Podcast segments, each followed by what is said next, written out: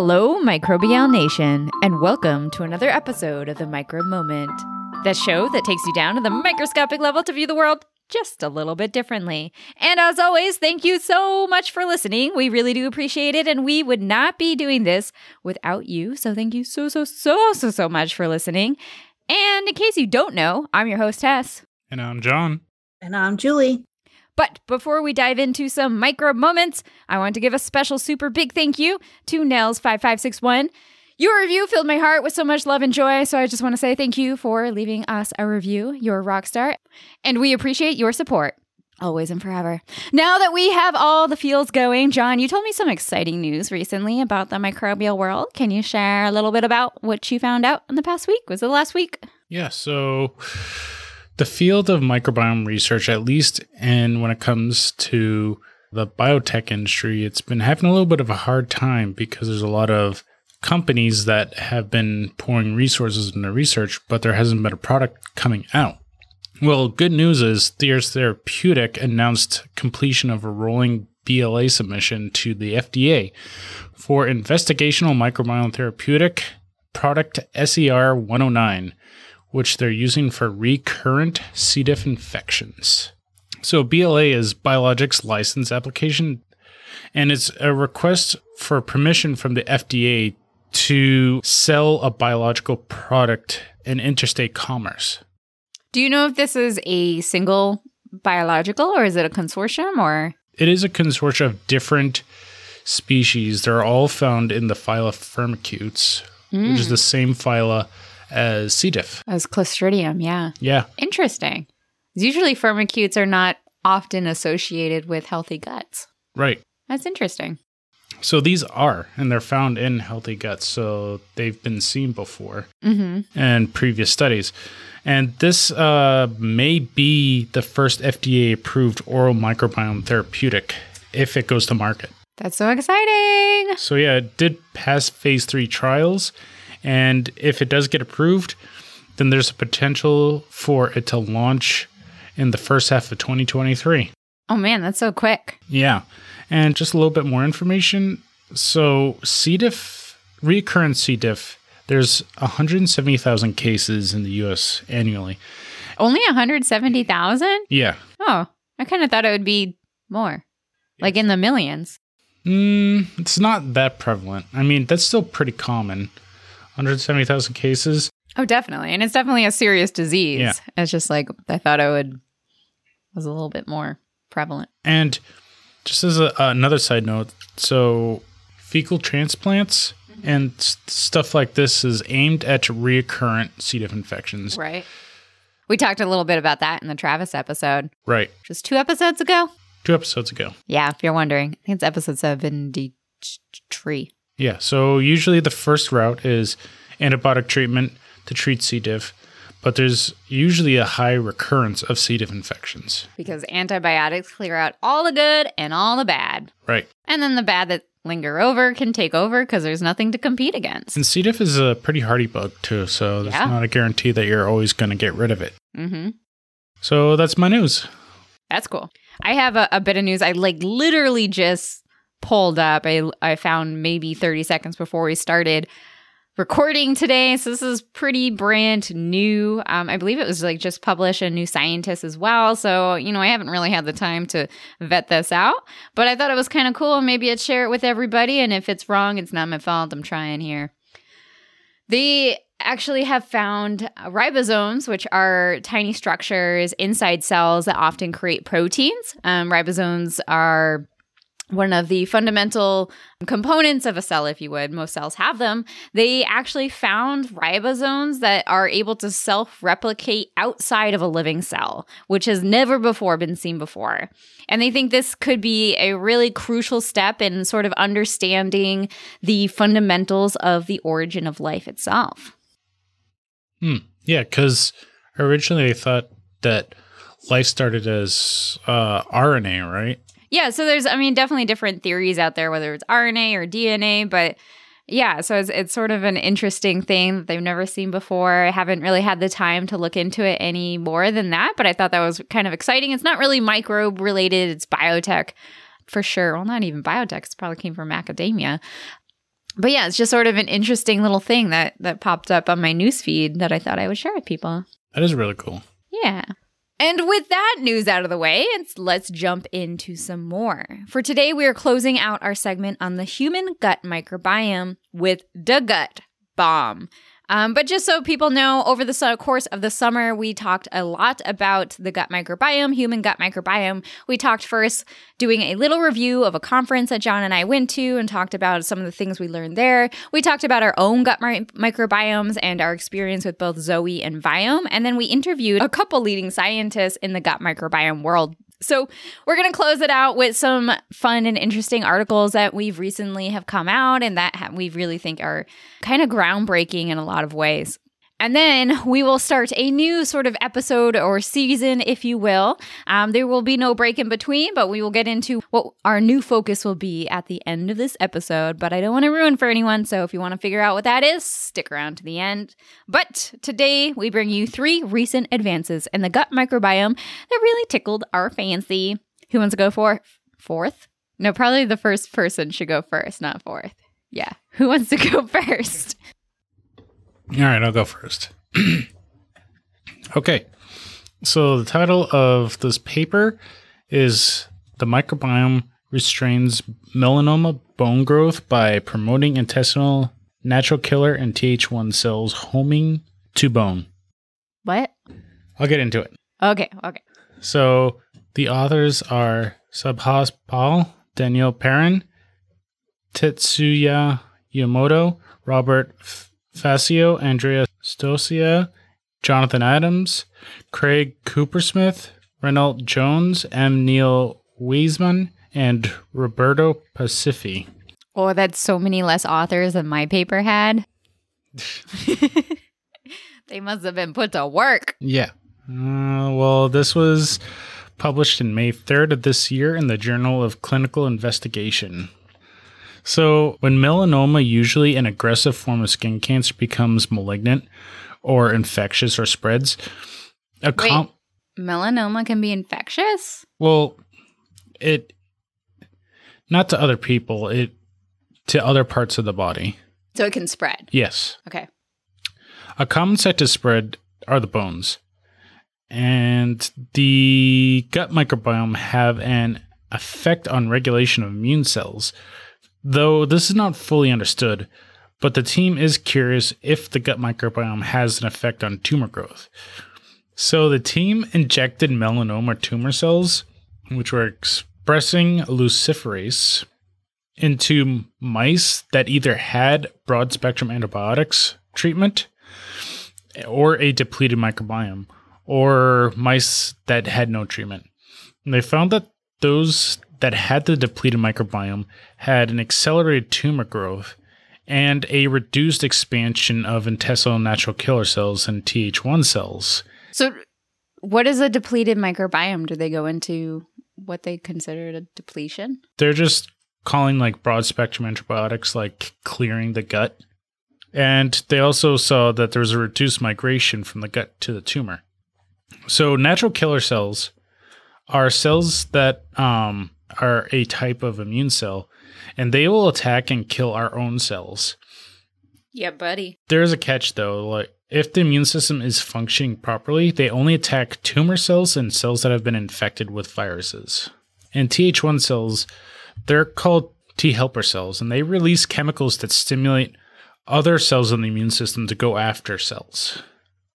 So they'll get to a site, they see a problem, and then they send the signals out to like either activate or recruit other immune cells. So like I said, they injected the mice with these tumor cells, either intracardiac or straight to the bone. What is intercardiac? Like through the heart? Yeah. And they took measurements, depending on where they did it, on 5, 10, and 13 or 15 days. And they measured the size by luminescence, the luciferase tumors. But they used CT scanning on all these mice. Which you can use on mice, but we learned you cannot use on a manatee. Oh, yeah, we did. That random show on Disney Plus. Manatee's too heavy to get into the CT machine. Or too heavy and too big for the CT machine. X-rays only for those beasts. So anyway, the CT showed tumor growth, perforation of the bone, and growth outside the bone. Those mice that had the microbiome cleared gut had worse outcome. So they had larger tumor cells. They also saw more tumor cells escaping the bone and growing over the bone than those that had an intact microbiome. Yeah, microbiome for the win. They also wondered if the effect was due to some effect by antibiotics, because they gave them broad-spectrum antibiotics. They're wondering, like, if the mice are absorbing these antibiotics, are those antibiotics somehow having an effect in the body that they're not seeing? Oh, that's a good point. So they treated with different antibiotics that couldn't be absorbed, but the effect was still seen. So how do they know it wasn't absorbed? They selected for specific antibiotics that were unable to be absorbed by the mouse body.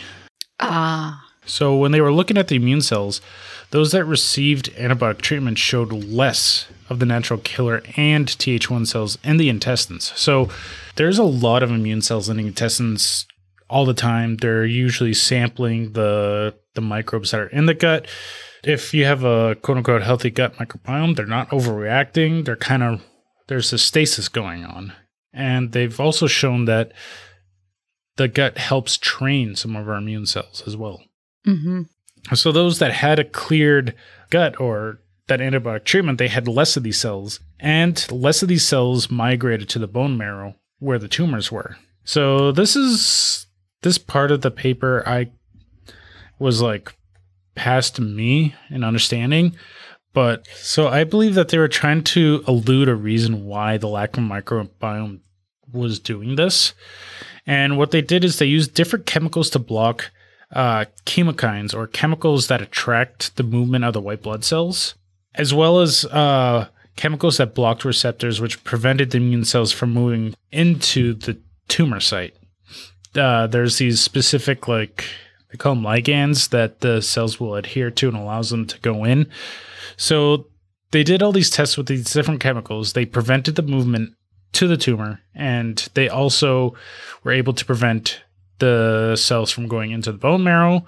They did this through, like I said, either chemicals to block it. They even had knockout mice. These mice were bred to and lacked that little ligand for the immune cells to latch onto. And so they were able to see results very similar to antibiotic treatment mice. I don't believe this really shows that the mechanism of the gut microbiome affects the immune system this way. I don't know how they would be able to do this, but you would need more tests to directly correlate the microbiome to these chemokines or these receptors. So I don't know if it's somehow you can measure those ligands that the cells attach to, or if you can somehow through their blood directly measure the chemokines that are being released in the body. Mm-hmm. So if they're able to do that, then I would assume you'd be able to do that to measure those levels with mice that have a microbiome and those that don't. That's the way I would do it. I don't know if that's feasible or not. So I think they were able to say this is a possibility, but I feel like this story was never tied together nicely in a bow. They never showed, hey, we're also seeing this in antibiotic-treated mice, and so we can say this is the reason. Yeah, that's a good point of criticism. But, I mean, it's still kind of cool to see that, you know, with a disrupted microbiome, your immune system's a little bit out of whack. And I guess there's more than one paper that shows that an effective immune system like this has a decreased effect on tumor cells. Mm. So, yeah, our immune system and our gut microbiome are closely connected in more than one way. They're biffles, except when the NK cells try to kill the bacteria, then they're not biffles. That's an assassin. Well, NK cells don't go after bacteria. Oh, right. When they go after the cells that have viruses in them. Right. I mean, the macrophages. They eat the bacteria. Yes. Correct. I learned something in immunology that one time. Cool. So that is our little article on gut microbiome and oncology. Julie, what exciting new gut microbiome news do you have to bring to us today? Well, I read an article called Diet and Feeding Pattern Modulate diurnal dynamics of the ileal microbiome and transcriptome. Oh, I think I read that one. Did you? Yeah. I think it's pretty interesting where I do practice intermittent fasting, where I only eat. What's your eating window? My eating window is from 1 p.m. to about 7 p.m. Did you almost call it a feeding window? Well, this article actually calls it, they have what's called TRF, which is the time-restricted feeding. Time-restricted feeding, yes. And what they did is they had three different groups of mice. And some of those mice ate a normal diet and they were able to eat 24 hours a day. So there's no restrictions. The second group was fed a high-fat diet, and they were also allowed to eat at any time of the day. And then they had a high-fat diet group that was time-restricted to 8 to 10 hours during dark, which is when mice are active. And what they wanted to do is compare the microbiome specifically in the ileum, which is a little bit different than a lot of the other studies, which are usually in the colon or examining stool. This is a little bit further up in the chain. The ileum is the end of the small intestine, and it connects to the cecum, which is the beginning of the large intestine. And above the ileum is the? Duodenum. I don't know. Yeah, I think that's right. The duodenum, I think, is the beginning. Yep. Yes, and duodenum, ileum, cecum. Duodenum. Jejunum, ileum. Oh, yeah, jejunum. Forgetting jejunum, sorry. Oh, right. John knows because he had to dissect a lot of mice. I also took anatomy class a couple times, too. I mean, I did, too, but... That was a long time ago for me. I also think the ileum is where most of the absorption of nutrients occur in the body, too. That is, Yep, that is exactly right. And so they think that this is actually a kind of more impactful place to be studying about the gut microbiome.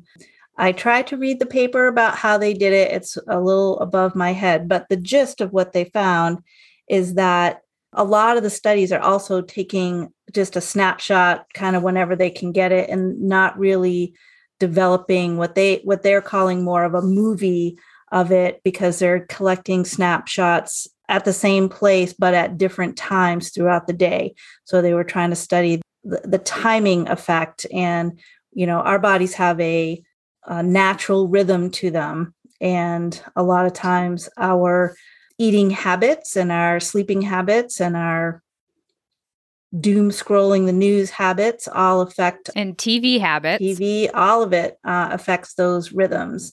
And are sitting in front of screens for working habits. Yep, or mindlessly snacking on all kinds of stuff while we're doing that without even realizing it. So, oh, that one I can't relate to. I never mindlessly eat. Mm-hmm. Sure. It has got, now that my office is upstairs away from the kitchen, so I have to like get up and go all the way downstairs and go to the kitchen. So yeah, I don't.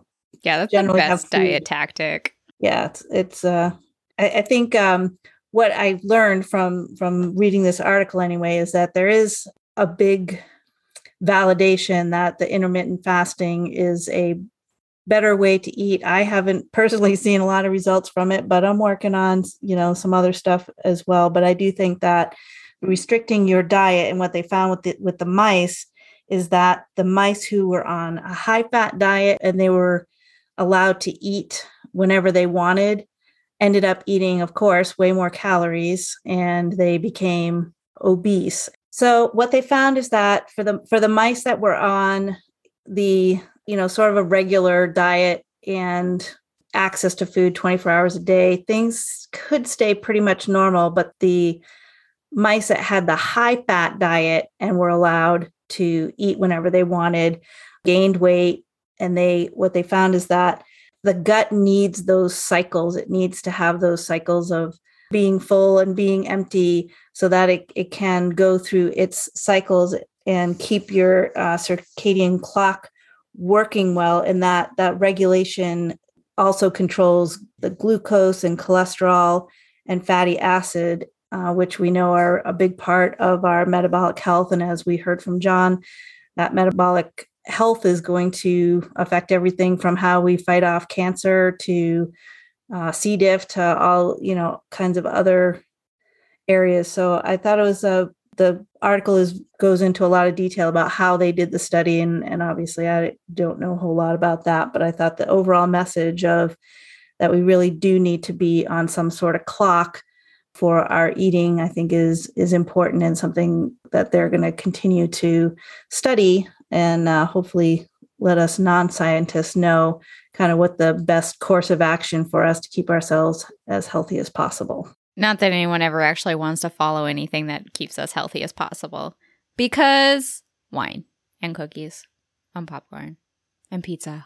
And ice cream. Oh my God, and ice cream.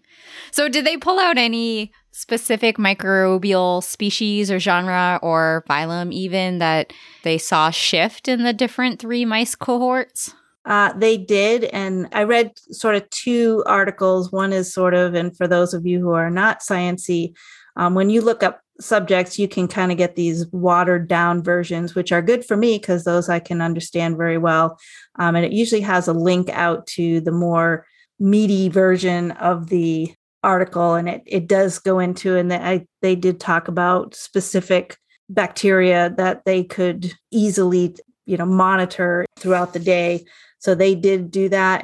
But I wouldn't be able to really list those off for you, but the article does have all of those details. And we'll link that in the show notes. And we might write a blog post about it. I'll put more details in that. And you can find that at microbigals.com, along with all the other information you probably didn't know you wanted to know about microbes. And if there's information you wanted to know and it's not there, let me know, because I love writing blog posts. As I look at the article here, they do talk about lactococcus, lactobacillus, which is in your yogurt. Yeah, and staphylococcus are some of the ones that they were kind of monitoring while they were doing the study. Staphylococcus in your gut? That was one of the ones they were monitoring? Staphylococcus, yep. Yeah, okay. Did they say that these were mice that were colonized with human microbes, or are they just naturally occurring mice? They had their own natural microbiome. I was not able to understand that from what I was reading. So for people that don't know what that is, John, you want to explain a little bit about germ-free, humanized, and natural? Yeah. So microbiome research is really hard because you're dealing with potentially thousands of different species, hundreds of thousands of different species. And mice is a model for humans. It's usually a stepping stone in research, but they don't have the same microbes we do. If you tried to implant human microbes in mice, they're not going to grow in mice. They're just going to pass through because their natural gut flora is going to kick anything out. Because they're better adapted to the mouse environment. Right. So the human stuff is all foreign and it's just going to flow right out of the mouse. Right. So we developed a new way to sort of humanize the mice. Yeah. So we developed a way where we can breed mice that are germ-free, that they don't have any microbes whatsoever in or on them. And then human microbes are introduced to them. And then we can start building this model of whatever research is being done with the human gut microbiome. You can do fecal transplants. You can do a defined community. And they'll stay in the mice. And then you can... Until you kill them. Yeah. Many mice get killed in gut microbiome research. Yes. But that way we're able to kind of indirectly studied the human gut.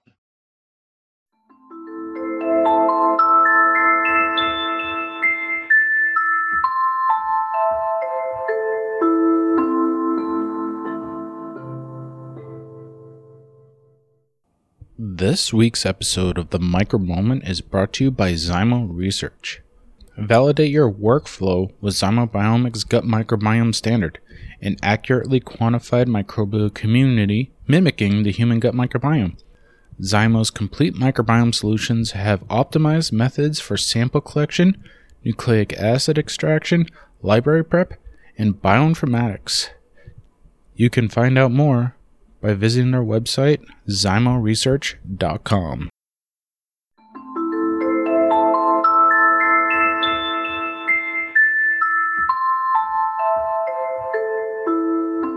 But I'm kind of hoping that they're they're going to switch over to the, was it the organoid chips? Yeah, I think they're coming out with a lot of really cool technology that might, I don't think it's going to be very quickly that we'll phase out mice work. I think mouse work is here to stay for quite some time, but there are a lot of systems out there that people are trying to develop that will better mimic human microbiomes in more of a machine or more of a chip focused as opposed to using a live organism. So that way you can kind of reuse it again and again, and it mimics what you want more closely to the host that you want without necessarily having to go through the expense and the killing of a ton of mice. Yeah, and these chips actually have human cells which develop into this like premature intestines, and then you can colonize that with microbes and do experiments that way. Yeah, and it's on a really small scale, so it's really space efficient as well, whereas mice take up a ton of space and require a lot of resources. Yeah. So maybe we'll do, I mean, we probably should have done that part of the gut microbiome stuff, but I guess we'll just have to wait until we wrap back around. Come back in 3 years, maybe we'll have something like that, because we got a lot of other topics I want to cover. So what stories do you have for us? Okay, so my story is actually really close to what Julie just discussed with the 3 different cohorts of mice. So my story was called Oral Administration of Blautia wexlerae Ameliorates Obesity and Type 2 Diabetes via Metabolic Remodeling of the Gut Microbiome. This paper was published less than a month ago. I think it was mid-August it was published in Nature Communications. No big deal, but just one of the best journals like ever. Great. It has 27 authors. That's huge. It almost has more authors than how old I am. Wow. Where does it come from? What institution? Oh, it comes from Osaka and Japan. Oh, okay. So I'm not going to list all the authors, although they probably all deserve a lot of credit because I'm sure this was a ton of work. But I will name just the first author and the corresponding author, who is Koji Hosomi and Jun Kunisawa, respectively. So this paper comes from the great island of Japan, more specifically the Laboratory of Vaccine Materials Center for Vaccine and Adjuvant Research, National Institutes of Biomedical Innovation, Health and Nutrition in Osaka. It's way too long of an institution name. Yeah, I think there were like a couple other departments that were also like sort of related to this, so I just named the one of the first author and then the corresponding author. So let's talk a little bit about why they did what they did. I think everyone here probably knows someone or has heard of type 2 diabetes and obesity being sort of like a problem in the world. Lots of people are either facing type 2 diabetes or obesity, or at least know someone themselves. And if you don't know anyone who has any of those two, do you have friends? Serious question. Or family. Because it does kind of influence the majority of people I know. I will also say that they're not necessarily paired together. No, they're definitely not the same. They're 2 separate diseases. Obesity is considered a disease? I believe so. They're both considered different parts of a global epidemic. They both occur. So type 2 diabetes is the one you're not born with, but you get later. What is it called? Adult onset diabetes? Yep. Is the other name for type 2 diabetes. And then obesity is anytime your BMI, I think, is above 25. I can't remember anymore. BMI stupid, so it doesn't even matter. You do you. But anyway, so your genes, nutrition, and other environmental factors, like your gut microbiome, can all contribute to your risk in developing both obesity and type 2 diabetes. And top of that, your geographical location and cultural food habits will also affect your gut microbiome. And what I thought was really interesting with this study is often when I read about gut microbiome and obesity, it's always Western diets. It's always focused on Europeans, on Americans. And let's face it, we have a pretty big epidemic here, so it's worth studying. But this one took place in Japan, which we're often hearing about the Japanese lifestyle. They had the longest lifespan, I think, of anybody in the world. If not the longest, they're really up there, like probably in the top 3. We also know that the Japanese culturally has much smaller food portions than we do in Western world. And they eat a very different diet than we typically think about in America and Europe. And this usually means they have lower BMIs. So this was sort of an interesting cohort to look at obesity and type 2 diabetes because historically we don't see it there. And generally, these two diseases are not associated with Japan. And when people have done in the past microbial studies on Japanese and comparing to the Western diet, their Western counterparts, they found that the Japanese people often had a greater abundance of bifidobacterium and Blautia, which are often associated with healthy gut microbiomes compared to their Western counterparts. So the other thing that I thought was really cool about this paper, and it's not surprising because of Nature Communications, you can't get in Nature unless you do a lot of work. And up 27 authors. So they did experiments that included both a human cohort, and then they had experiments, or I guess they had an observational study, I should say, in humans, as well as experiments done in mice, as well as lab experiments, so outside of hosts completely. They looked at 16S RNA, which is what the gene that we look at when we're establishing the microbiome composition. So if you've ever heard 16S sequencing or amplicon sequencing or amplicon metagenomics, these are all sort of synonymous. And that's what they did in the study to understand the microbial composition. But they didn't stop there with their experiments. They had experiments that involved culturing microbes for experiments. They had glucose tolerance testing. They had histological analysis. They had flow cytometry. They had staining. They had microscopy. They had qPCR. They had LCMS, which stands for liquid chromatography with mass spectrometry. They had HPLC, which is high performance liquid chromatography. Yeah. And so many others. These are really the ones that I felt comfortable with saying on a podcast and the ones that I knew how to say, which I didn't even know how to say all of them. I just throw this out there to kind of show you that this took a ton of time and these 27 people put so much effort and had to have so many skills in order to publish this paper, and I'm going to talk about it for maybe 10 minutes, and it really is not doing it justice at all. So I just want to, give a little gratitude to all of the authors on this paper and all the work and hardship that they had to put in to publish this paper. Okay. Whew. Gratitude takes my breath away. Get so excited. So amped up. Anyways, let's talk about the observational study of the Japanese cohort. So they had 217 people, a lot of people. 45 of them had type 2 diabetes. Not a great proportion, but again, we're dealing with a land that doesn't have a high prevalence of type 2 diabetes, but they found 45 people that had type 2 diabetes and compared them to the 217 others. They looked at correlations between gut bacteria and BMI or type 2 diabetes. In addition to Blautia, they found that the fecal bacterium and butyrococcus to be correlated with healthier BMIs and to not having type 2 diabetes. So these were kind of the first two microbes that they pulled out as potentially being something to look at and study further in their mice cohorts. So Blautia wexlerae was the dominant Blautia species that they found in this correlation, but they also found other species within the Blautia genus. They found Blautia glucosera, Sterococcus, and other species. As also being pretty prevalent and dominant within gut microbiomes, not being associated with high BMIs or type 2 diabetes. Everyone with me so far? Yep.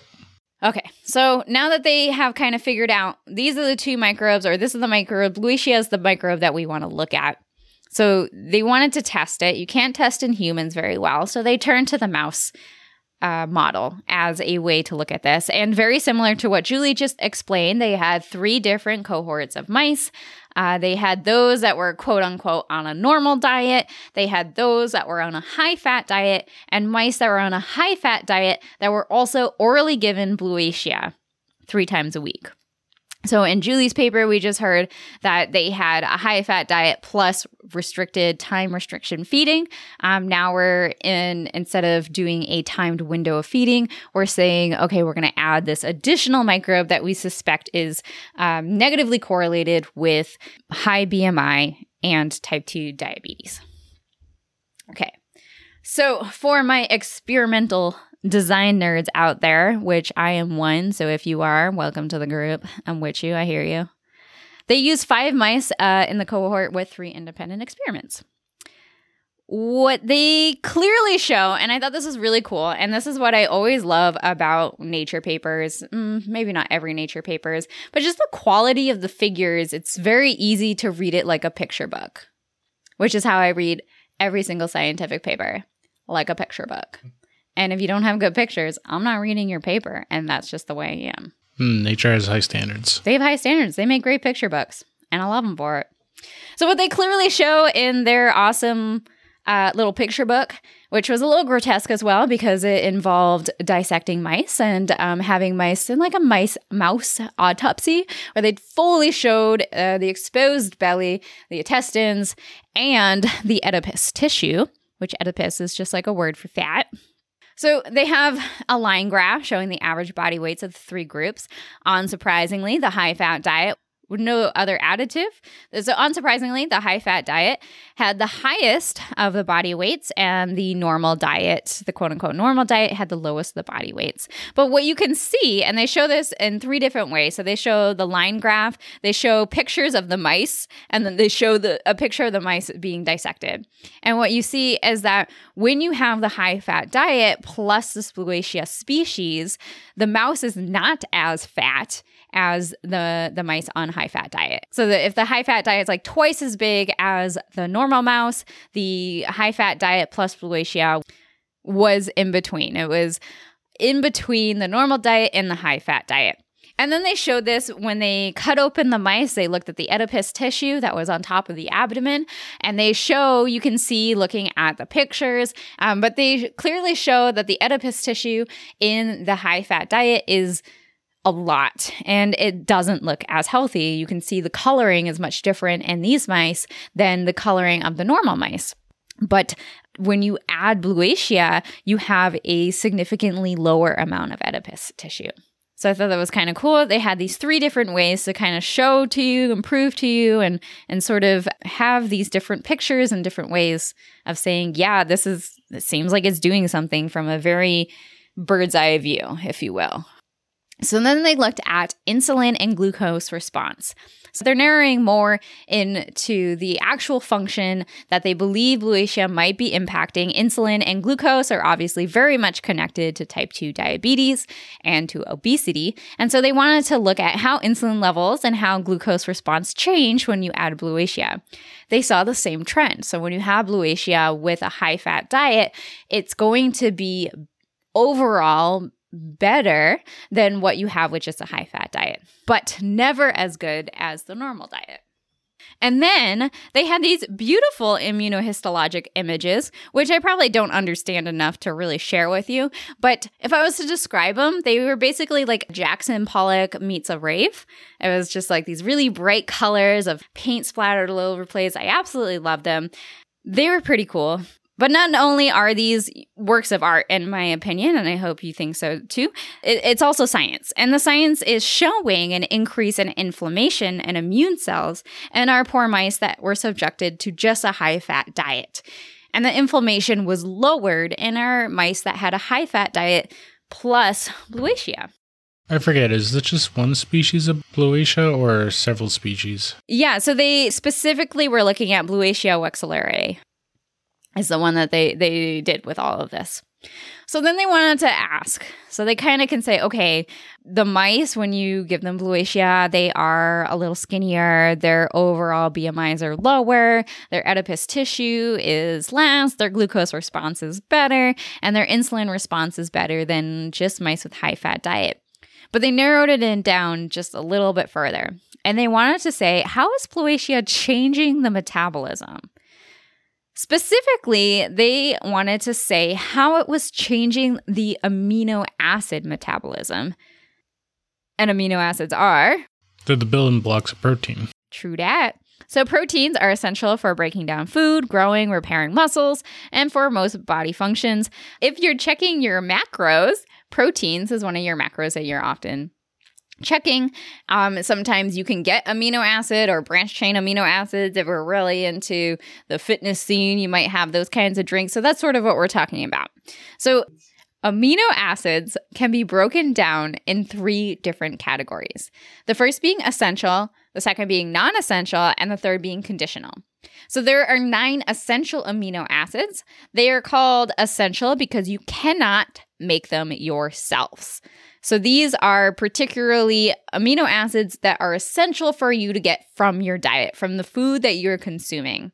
Many of them you don't really have to track because a lot of diets will include most of the 9 essential amino acids. However, if you're vegan or vegetarian, there are certain amino acids that become a little bit more important to track, as your diets likely are not getting all of the amino acids without augmenting or specifically searching for foods in those diets that you can find those amino acids in.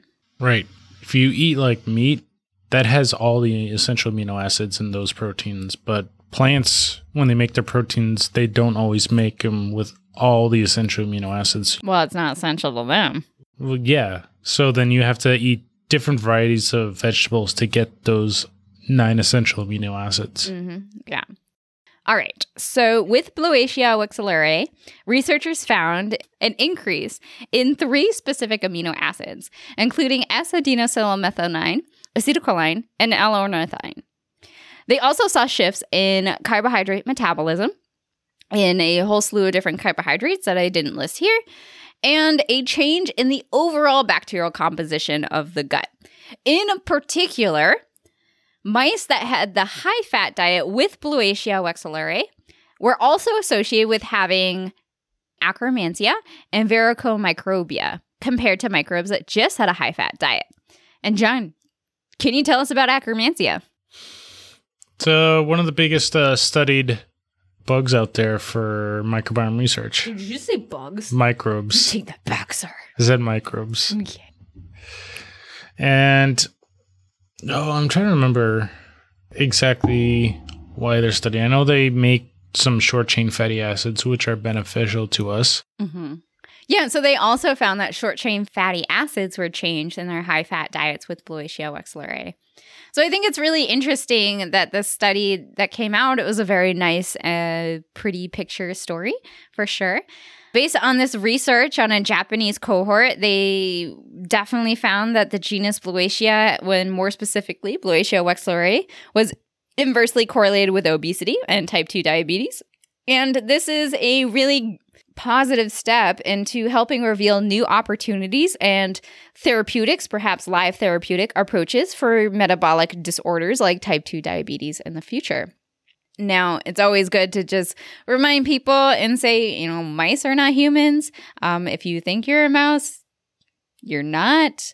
There's a lot of differences between their gut microbiomes and their systems and our systems. And so often we can find these things in mice models and they can be really exciting. But you always got to take things with a little bit of grain of salt because it may not transfer over into humans and it may not transfer over into all humans. Because if there's one thing that we've learned from COVID-19 is that everyone responds a little bit differently. Everyone had different symptoms of COVID-19. You got better at different times or you didn't get it when other people did. Everyone is a little bit different, and yeah, so we'll see. It's an exciting avenue. I love gut microbiome. I think it's why I got into the microbiome, but there's also a lot we still do not know. I think another thing to note is that you heard me say the very science-y article that I read was the diet and feeding pattern modulate diurnal dynamics of the ileal microbiome and transcriptome.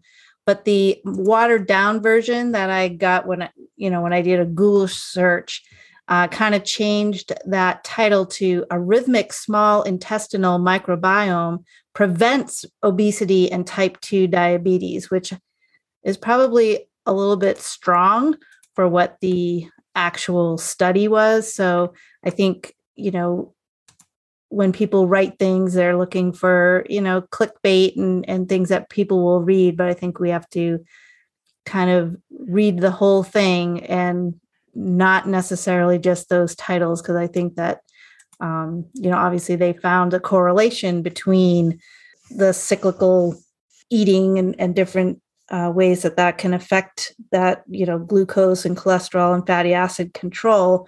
But does it prevent obesity and type 2 diabetes? I think that's a little bit of a strong summary of that. So I think that's kind of an important thing to note also. Oh, 100%. Correlation does not equal causation.